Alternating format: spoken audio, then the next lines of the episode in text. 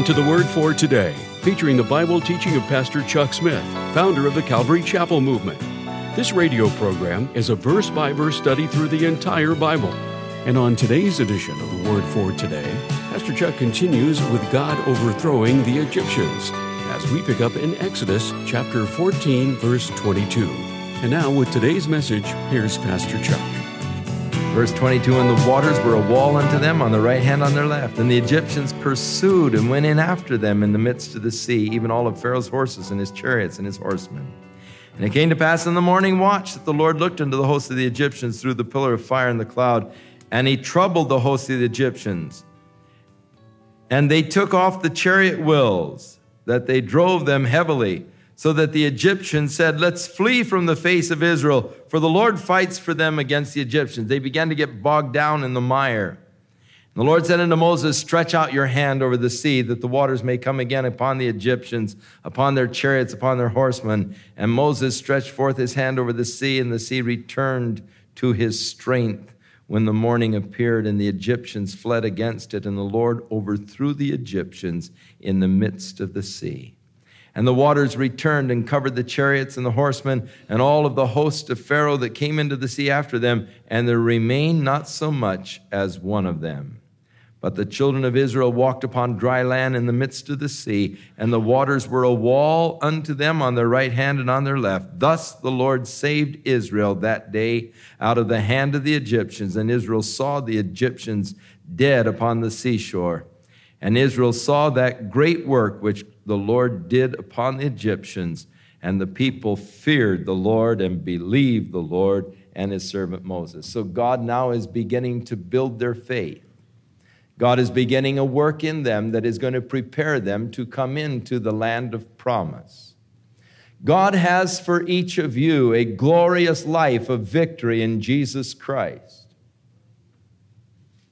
Many, many blessed experiences of walking with Him. But God leads us, it seems, first through the wilderness for a purpose of training and teaching us to trust in Him. Lessons of faith that are so important if I'm going to conquer and take the land that God has promised.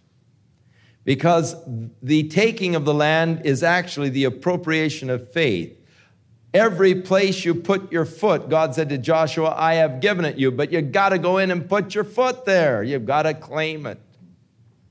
God has given to us exceeding rich and precious promises. You've got to claim them by faith. You've got to move in and take that which God has promised to you as His child. But before you can do it, you need to learn about God. You need to learn to trust in God. And God is teaching us the lessons of faith and trusting in Him, showing us His abilities and His powers. And so we find here the purposes of God the people feared the Lord or reverenced the Lord, and they believed in the Lord. Their faith now is growing. So Moses broke forth in song. And chapter 15 is actually the song of Moses, uh, of, of God's deliverance and victory. Then sang Moses and the children of Israel this song unto the Lord and they spake, saying, I will sing unto the Lord, for he hath triumphed gloriously. The horse and his rider he is thrown into the sea. The Lord is my strength and song, and he has become my salvation. He is my God, and I will prepare him a habitation, my father's God, and I will exalt him. The Lord is a man of war, and Jehovah is his name.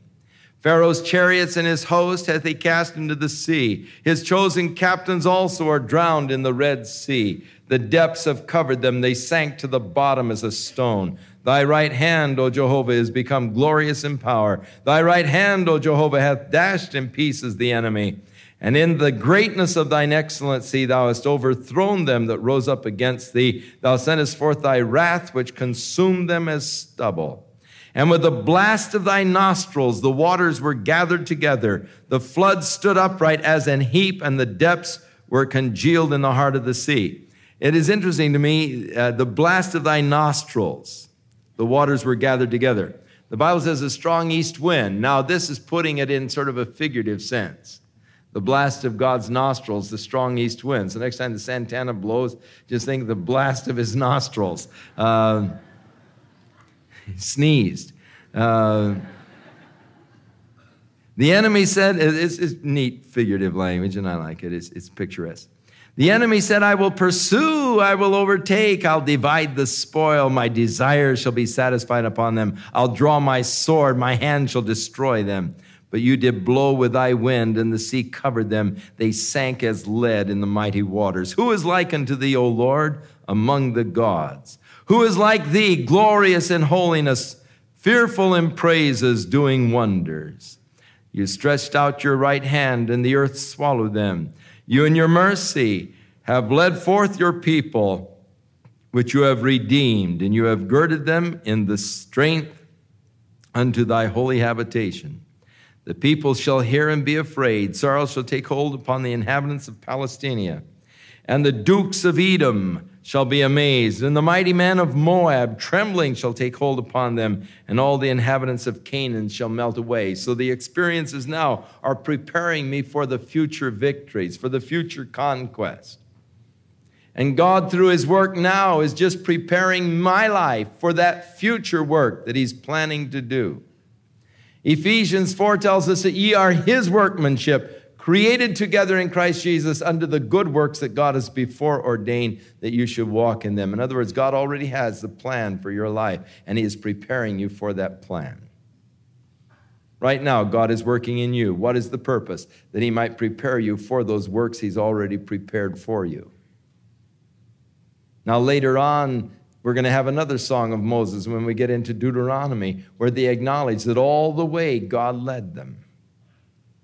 Through their wilderness experience, God led them. He went before them and prepared the place for them to pitch their tents. And God was hovering over them as an eagle over her children.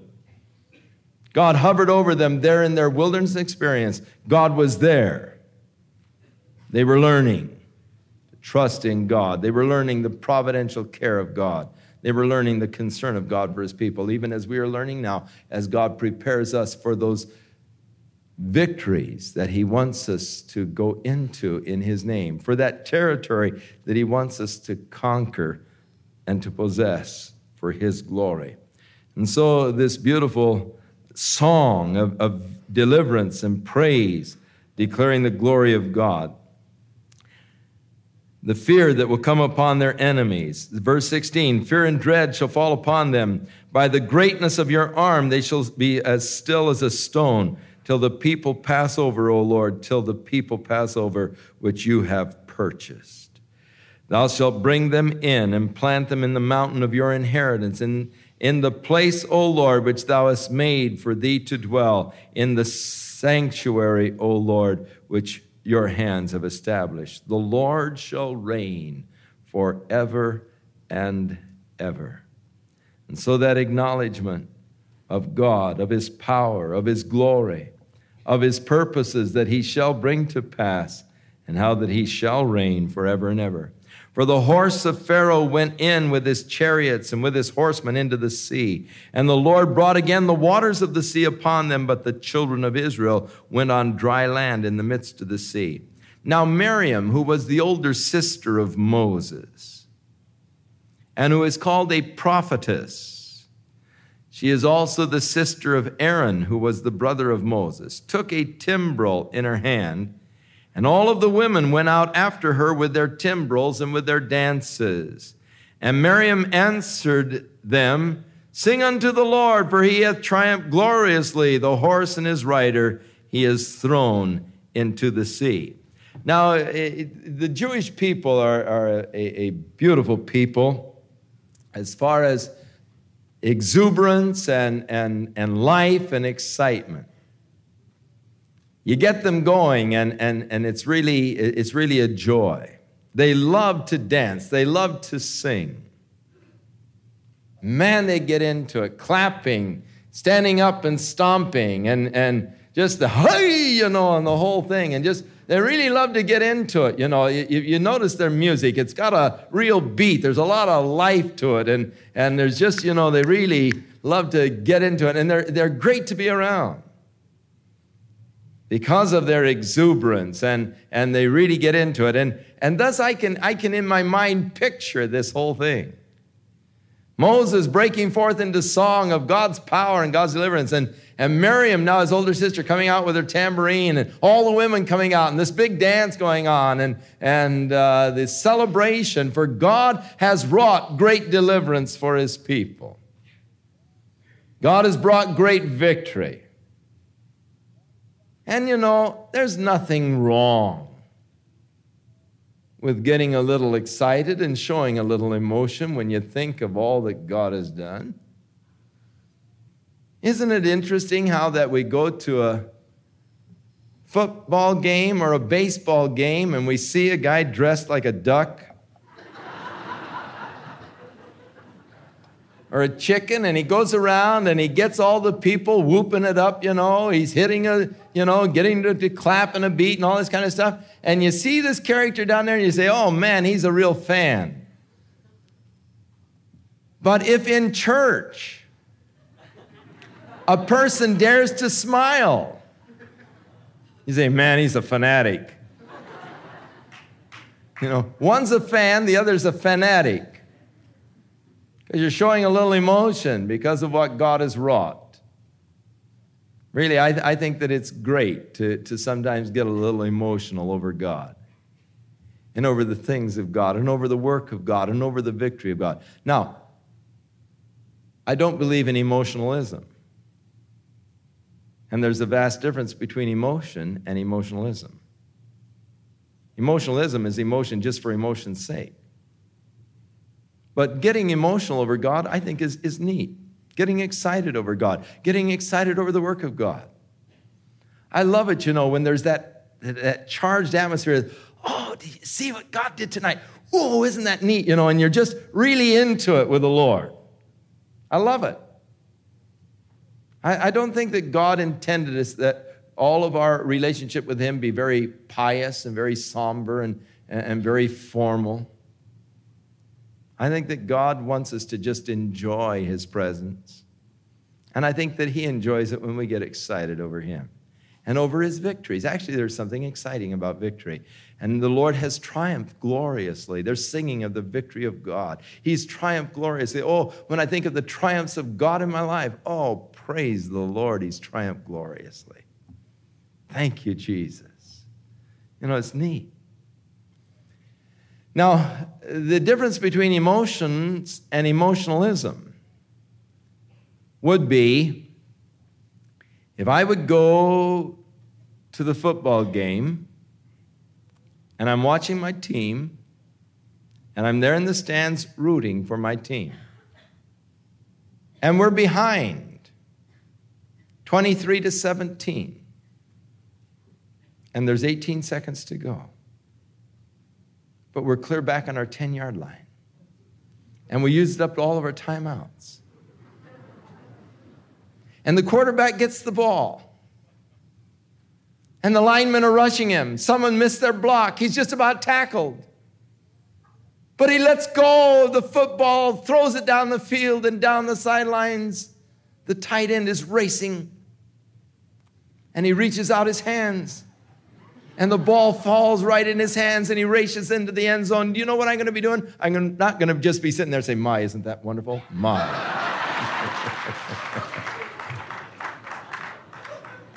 Listen, I'm going to be whistling. I'm going to be jumping up and down. I'm going to be waving my hands. I'm going to be screaming and yelling. I'm a fan. And then, when the extra point, right through the middle of the uprights, Again, the screaming, the whistling, the shouting, the excitement that's emotion. We won. People don't say, What's the matter with that weirdo? Look how emotional he is.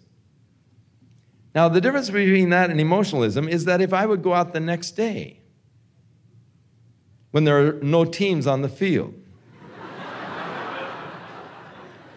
and alone in the stands, I go through the same actions that I went through the night before jumping up and down, whistling, throwing my hands in the air, yelling and screaming. That's emotionalism. That I'm not interested in. But I'll tell you, it doesn't hurt to get excited over God and over the works of God and over the victories that God has wrought within our lives. I don't know, but what that isn't why God doesn't love those people so much because they show a little bit of emotion when God works. They're capable of showing it. And I do think that God sort of appreciates our getting excited over Him and over His works. So Moses brought Israel from the Red Sea, and they went out into the wilderness of Shur, and they went for three days into the wilderness, and they found no water, so they're in trouble. And when they came to Marah, they could not drink the waters of Marah, for they were bitter. Therefore, they called it Marah, which means bitter. Remember, uh, Naomi said, Don't call me Naomi, which means pleasant, pleasantness. Call me Marah, because God has dealt bitterly with me. So the waters of Marah, they, named, they came to this water finally after three days. They went to drink it, and it was bitter. They couldn't drink it. So they said, Oh, Marah, bitter. And the people murmured against Moses, saying, What shall we drink? Oh, Moses, you've got your hands full. Now, here they are dancing. The timbrels are out. They're singing of God's victory. He's just wiped out the Egyptians. How quickly we forget the power of God. We're going to die of thirst. Give us water to drink. And so he cried unto the Lord. And the Lord showed him a tree, which when he had cast it into the waters, the waters were made sweet. So they're learning. They're learning about God. They're getting acquainted with God. God can take the bitter experiences of your life and bring sweetness out of them. Those areas that are so bitter for us, we, we've tasted of them and we found such bitterness, and yet God can turn them around and bring sweetness out of them. And of course, the difference was the tree cast into the water, and that tree, in our case, being the cross of Jesus Christ, which so transforms everything in our lives and makes the bitter become sweet. And the Lord said, If, so it's conditional, if you will diligently hearken to the voice of the Lord your God, and will do that which is right in his sight, and will give ear to his commandments, and keep all his statutes. I will put none of these diseases upon thee, which I have brought upon the Egyptians, for I am Jehovah that healeth thee. So they're coming now into an even deeper relationship with God, a covenant relation. God said, All right, now if you will keep my statutes, my laws, my commandments, then I will keep you. I'll not put upon you any of the diseases or afflictions that came upon the Egyptians, for I am the Lord that healeth thee. Jehovah Rapha, our healer, the Lord that healeth thee. There's a very interesting book called None of These Diseases, written by a medical doctor, in which he goes into the law that God gave to Moses and into especially the dietary aspects of the law and into the washing ordinances within the law and actually shows that if a person would keep the law of Moses, that it was a sanitary code among other things. And that by the keeping of the law, following the laws of sanitation and diet and so forth, that a person would live a much healthier life, that there are the rules of health in the law of God. None of these diseases, I think it was Dr. Maxwell, is it, that wrote the book and, and is a medical doctor, but he's taken the law and shown the value of the law as a sanitary code, as a health code, and so forth. And so the promise being, if you keep the law and so forth, then I will keep you. I, am the Lord that heals you but the healing is so often uh, through preventative measures of, of proper diet, proper sanitation, and so forth. So as we get into the law of Moses, we're going to find that much of it it deals with just health and healthy practices. And uh, God wants you to be healthy. And He's given you the rules. And He says, you know, keep these and you'll be healthy. None of these diseases that came upon the Egyptians, for I am the Lord that healeth thee. And so they came to Elim, where there were 12 wells of water, and there were 70 palm trees, and they encamped there by the waters. And so now God bringing them into that place of refreshment, refreshing themselves in Him, learning the ways of God, learning about God, being prepared for the experiences that God has ahead for them as He brings them into the fullness of His blessing and promises.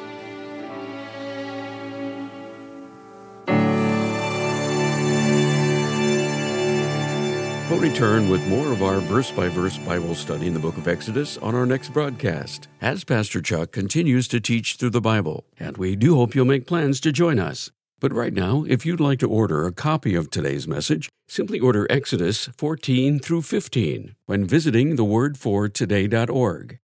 And while you're there, be sure to browse the many additional biblical resources by Pastor Chuck. You can also subscribe to the Word for Today podcast or sign up for our email subscription.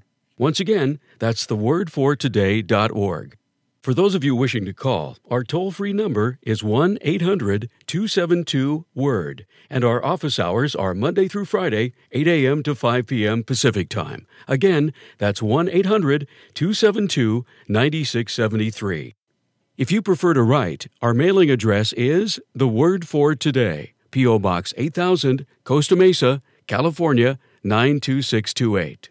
And now, on behalf of the Word for Today, we'd like to thank all of you who share in supporting this ministry with your prayers and financial support. And be sure to join us again next time as Pastor Chuck continues his verse by verse study through the Bible. That's right here on the next edition of The Word for Today. And now, once again, here's Pastor Chuck.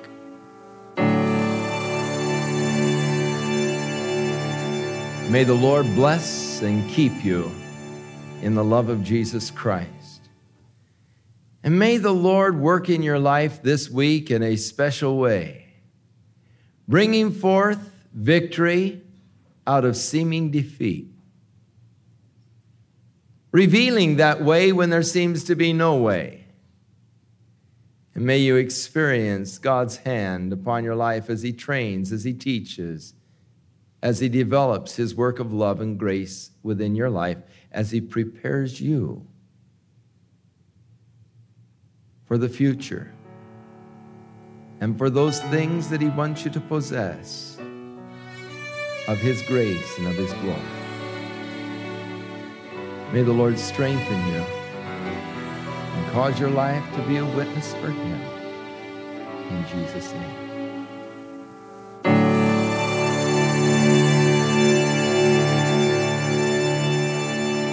This program has been sponsored by Calvary Chapel of Costa Mesa, California.